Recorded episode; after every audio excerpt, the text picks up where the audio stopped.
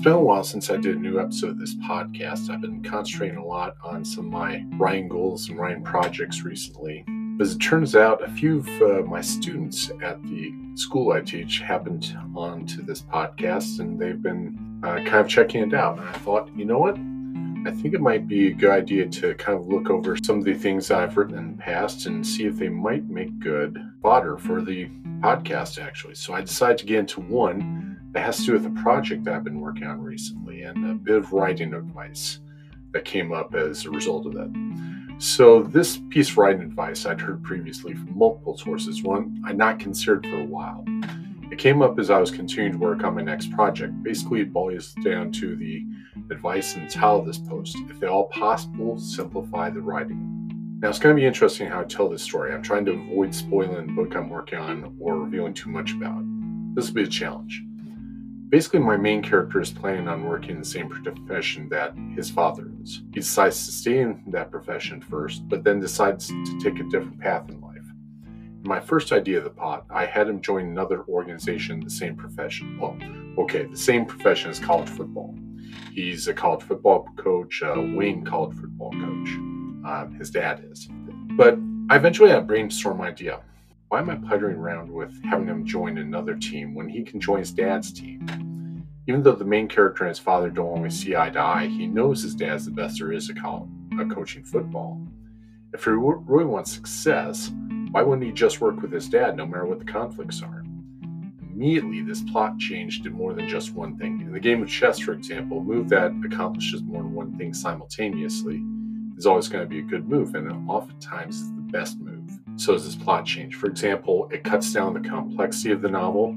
Instead of having my main character play for a coach who would be another character, I have him just work directly for his dad. It cuts down the number of characters and settings I'd have to have otherwise. With that reduction complexity, I can keep the plot much more simple and devote more time to the key characters and conflicts. For example, I originally intended this novel to cover the span of five years. By reducing his time to a single year, I was able to increase my focus on exploring my main character and his motivations as he prepares for adult life. In addition, I'm immediately had material for a longer series if I so am inclined, and I am. It raises the stakes of the story by increasing the friction between the main character and his father. The main character doesn't approve of his father and a lot of things that he's done in his life, but he wants to work with him because he believes he's a good coach and he'll help him get to where he thinks he wants to go in an NFL contract.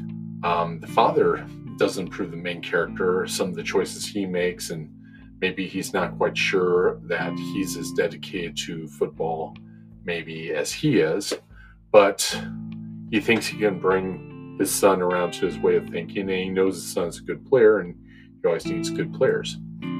It also raises the stakes of the main character's eventual decision to leave the sport. Instead of Quainon betraying his father in an abstract sense, and his brother too, who's also a member of this team, it's a direct betrayal that in their mind might threaten team goals. When the main character makes his choice and breaks with his father and brother, it's going to have a far greater impact.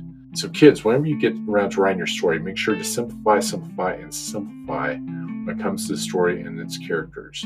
There's no need to be overly complex when that complexity really doesn't add anything to that story.